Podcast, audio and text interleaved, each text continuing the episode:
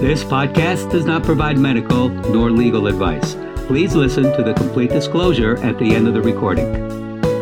Hello, everyone, and welcome to Everyone Dies, the podcast where we talk about serious illness, dying, death, and bereavement. I'm Marianne Matzo, nurse practitioner, and I use my experience from working as a nurse for 44 years to help answer your questions about what happens at the end of life.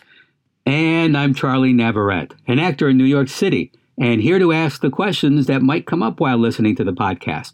You can also always send questions to our website. We are both here because the more you know, the better prepared you are to make difficult decisions at the end of life.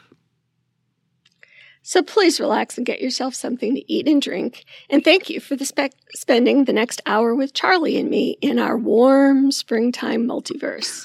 Even though it's 39 degrees outside, Yeah, but exactly. we do have daffodils blooming in our hearts.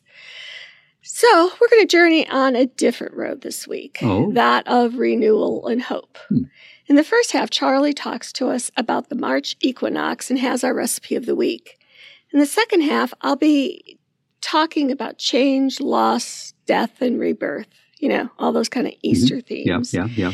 And in our third half, Charlie has lists of likes and dislikes from Everyone Dies fans. Hmm. So, how are you, Charlie? Uh, as you mentioned, 39 degrees. It's not quite that cold here. Actually, it's it's a bit of bit of a heat wave. I mean, it's like in the 40s.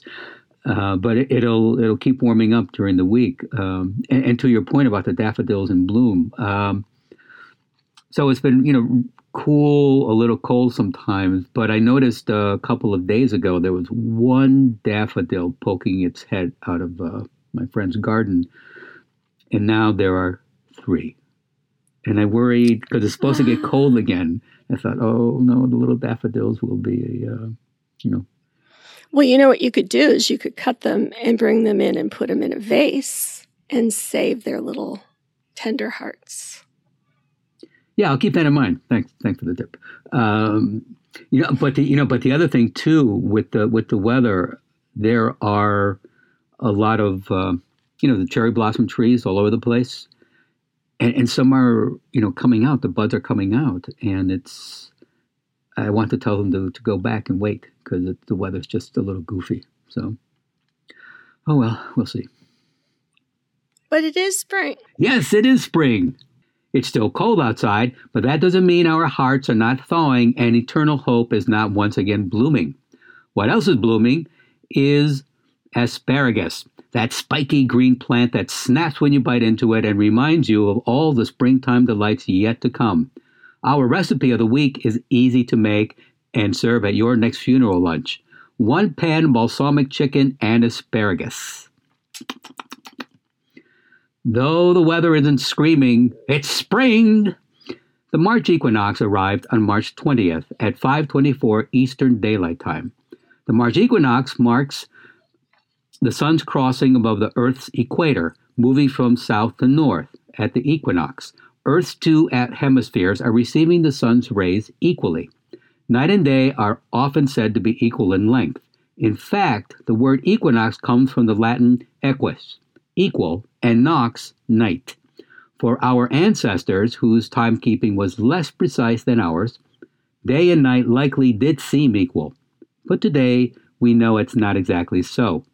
The fastest sunsets and sunrises of the year happen at the equinoxes. We're talking about the length of time it takes for the whole sun to sink below the horizon. And there are also plenty more effects in play around the time of the March equinox that all of us can notice. In the northern hemisphere, the March equinox brings earlier sunrises, later sunsets, and sprouting plants. Notice the arc of the sun across the sky each day. You'll find that it's shifting toward the north. Responding to the change in daylight, birds and butterflies are migrating back northward too, along the path of the sun. The longer days do bring with them warmer weather.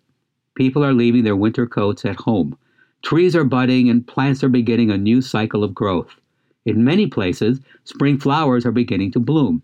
There is an international celebration of the equinox, something we share in a primal connection to the bigger universe. The equinox is tied to Easter, which occurs the first Sunday after the first full moon that follows a vernal equinox. No matter how you view it, the rebirth of the earth offers us all a second chance. It is spring and time to bloom. Mm. Yes. I never knew all that. Me neither. Well, okay, I remember kind of from grade school, but uh, you know, yeah, but you just you just take it for granted. But it's, it, it's Yeah. yeah. So please go to our webpage for the recipe for one pan balsamic chicken and asparagus, plus additional resources for this program. We ask for your support in the form of a tax deductible contribution so that we can continue to offer you quality programming. Thank you in advance for going to our website to make your donation as well as following us on Facebook and Instagram. Visit us at www.everyonedies.org. That's every, the number one, dies.org. Marianne? Thanks, Charlie. Like you were saying, it's spring, and the feeling that I have is that we made it. We survived the winter. My plants are growing. The koi survived in the pl- in the pond, and I'm really itching to get outside and play in the dirt. I was reading a blog on change, loss, myths, and death and rebirth by Terri Windling that really resonated with me, and I thought maybe, you know, we should talk about that today.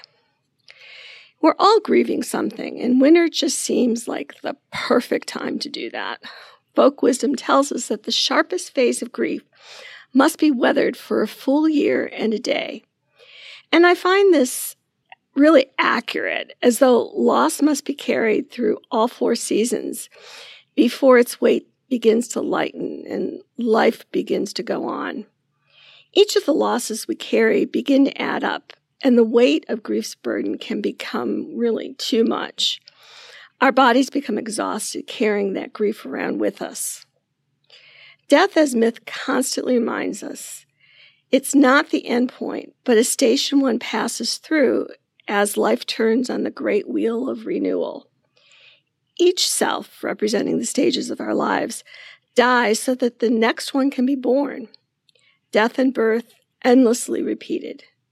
We can't move forward with our lives or anything else without these endings, these little deaths, these acts of letting go, which would create the space for new ideas and fresh momentum. In the mythological calendar, the passage from winter into spring is the perfect time for giving our grief back to the earth. One of the best known stories of death and rebirth is the Greek myth of Persephone, who was the daughter of Demeter, the goddess of grain, fertility, and patroness of marriage. When Persephone is abducted to the underworld of Hades, the god of the dead, her mother grief causes the seasons to stop, lovemaking to cease, and all living things to fail to grow, until Zeus intervenes and Persephone is returned, but only for six months of each year. The girl has eaten pomegranate seeds in hell, binding her to Hades in the autumn and winter. Each spring she returns to her mother, and the greening of the earth begins anew. Now, there are also many carnival celebrations around the world that are rooted in older pagan rites, honoring the passage from winter to spring.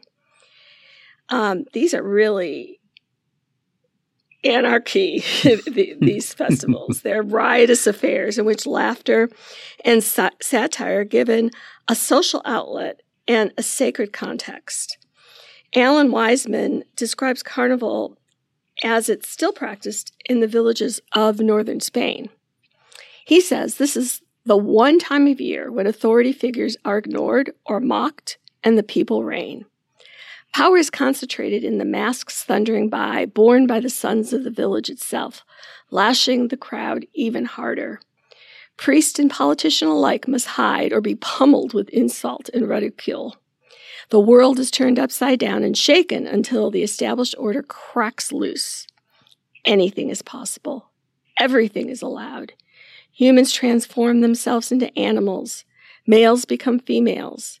Peons strut like kings. Social station is scorned, decorum is debunked, blasphemy goes unblamed. In neighboring villages, normally sober citizens drench each other with buckets of water. In Laza, they sling rags soaked in mud until everyone is reduced to muck. Bags appear containing ashes, flour, and most prized of all, fertilizer crawling with red and black ants. A frenzy erupts, the air filled with stinging, fragrant grime, coating each other with Earth's sheer essence. Men and women throw each other on the ground and roll in the street. With any luck, the heavens will be shocked and the new season will be jarred awake. Then, once again, day can steal hours back from the night, vegetation will arouse from hibernation, spring will heave aside winter, and what was dead can live again. To live in this world, advised poet Mary Oliver, you must learn to do three things to love what is mortal, to hold it against your bones, knowing your own life depends on it, and when the time comes, to let it go. To let it go. Like myth, the great fantasy tales of our day have much to tell us about loving what is mortal and then letting it go. Tolkien's Lord of the Rings is about losing things you've loved. Frodo's quest is a middle aged man's quest to lose something and to give something up, which, as you age, is what you start to realize is going to be happening to you. Part of the rest of your life is learning to give things up. Barbara Kingsolver writes In my own worst seasons, I've come back from the colorless world of despair by forcing myself to look hard, for a long time, at a single glorious thing a flame of red geranium outside my window, and then another, my daughter in a yellow dress, and another, the perfect outline of a full dark sphere behind the crescent moon. Until I learned to be in love with my life again, like a stroke victim, retraining new parts of the brain to grasp lost skills, I have taught myself joy over and over again. Grief will pass. Winter will pass. The months, the seasons, the world will turn. We will learn joy throughout our lives. The land lifts and sustained us, and spring has sprung.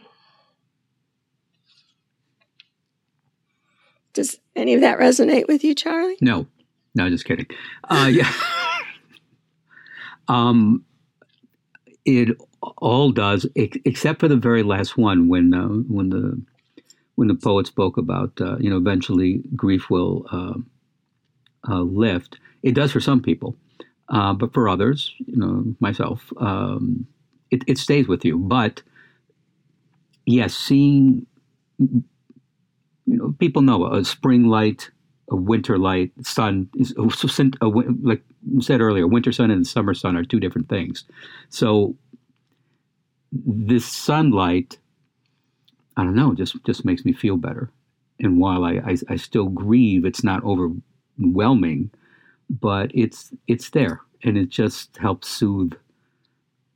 It helps soothe, and it's it's very nice. Mm-hmm. But you're right, spring. What you're saying is the you know the rebirth, the um, you know continuation of good things, which you know depending on your personality, you can make tomorrow the first day of the rest of your life. But yeah, thank you for all that. It resonated very nicely. Good. And with that, ladies and gentlemen, how do you let people know who you are? And I don't mean the police pulling you over and looking at your uh, driver's license, but just folks in general.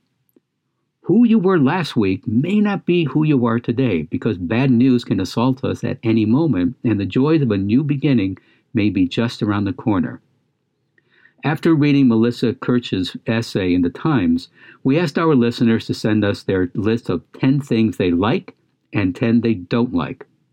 These lists are ways we can get to know each other quickly, a shortcut to a certain level of intimacy. So we've uh, rounded up a few, we're going to read these to you. From listener D Things I like. A hug from an old and dear friend, bluebell carpeted woodlands, the sounds of lazy, slopping waves on a sunny day, laughing so much that my face hurt, eating freshly picked peas. Things she doesn't like Apart from all the obvious ones like war, disease, and such like, experimental jazz, manicured lawns, high rise buildings, bleached coral reefs, private seafronts. Hmm.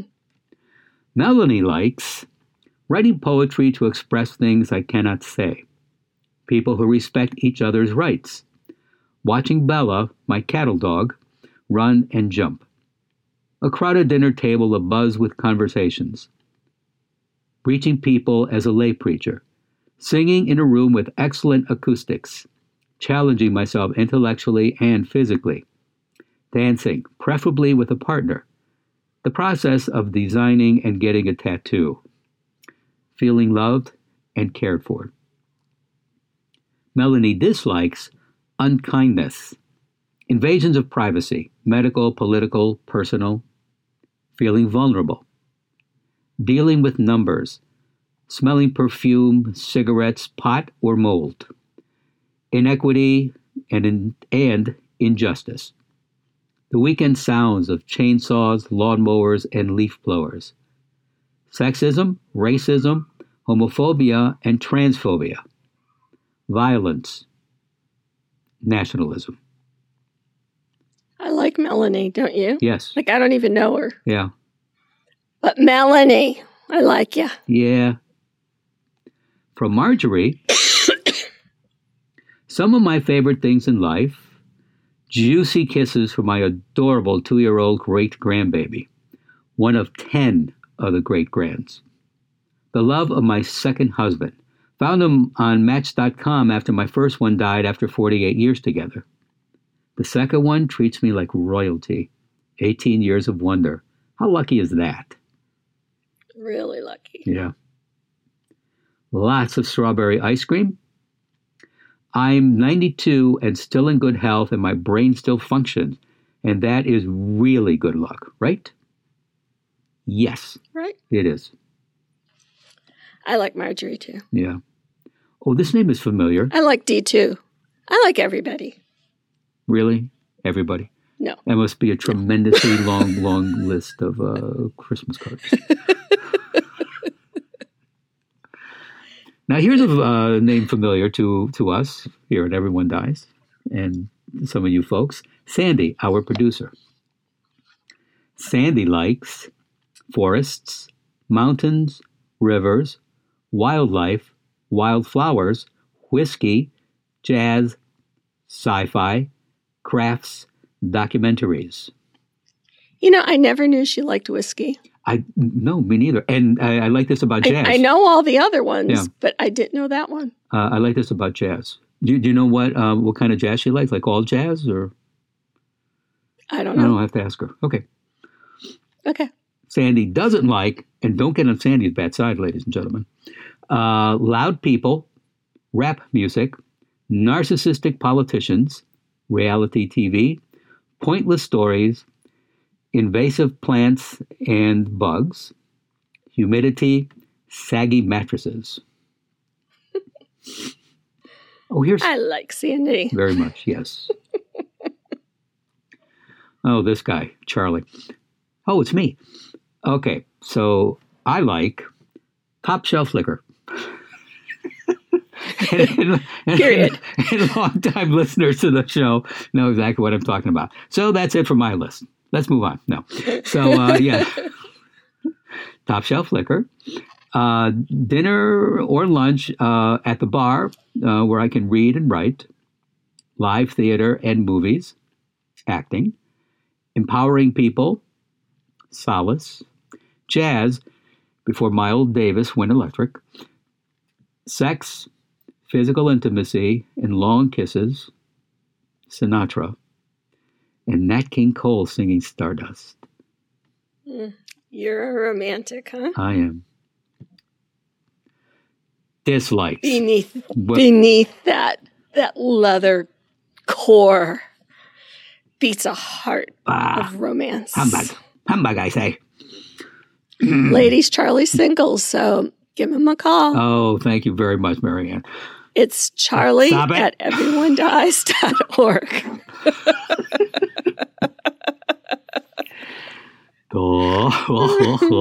okay. Dislikes. My dislikes.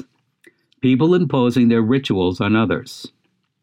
Not giving children free time, you know, just to play and be kids. Laws that protect the wealthy and institutions at the expense, expense of ordinary people. Ordinary people complaining and not doing anything about it, such as voting. People who vote against their own best interest. People walking and driving while using their smartphones. A lack of basic education in America, including history. Needing a computer to write for you. Protecting kids from disappointment or emotional pain. Trigger warnings. They don't work and they make things worse. Trigger warning mm-hmm. Charlie's don't likes is longer than his likes. Um, yeah, I, it's funny you say that. I just, I just noticed everything for the likes is, you know, two or three words. Um, not the dislikes. It's like jeepers. All right. Thank you for just indulging me, folks. Yes. so thank you to everyone who submitted your lists and you can check out our webpage for more of the lists that were submitted. And with that, thank you for tuning in for another episode. Please stay tuned for the continuing saga of Everyone Dies, and thank you again for listening. This is Charlie Navarrete, and from the original Captain James T. Kirk, 91 year old William Shatner while talking about his new documentary, shared his thoughts on his mortality, stating he wants to live every day like it's his last, admitting time is limited and he doesn't have long to live. Eh. And I'm Marianne Matzo, and we'll see you next week. Remember, you can grow from where you are planted, and every day is a gift. This podcast does not provide medical advice. All discussion on this podcast, such as treatments, dosages, outcomes, charts, patient profiles, advice, messages, and any other discussion, are for informational purposes only and are not a substitute for professional medical advice or treatment. Always seek the advice of your primary care practitioner or other qualified health providers with any questions that you may have regarding your health. Never disregard professional medical advice or delay in seeking it because of something you have heard from this podcast. If you think you may have a medical emergency, call your doctor or 911 immediately. Everyone Dies does not recommend or endorse any specific tests, practitioners, products, procedures, opinions, or other information that may be mentioned in this podcast. Reliance on any information provided in this podcast by persons appearing on this podcast at the invitation of Everyone Dies or by other members is solely at your own risk.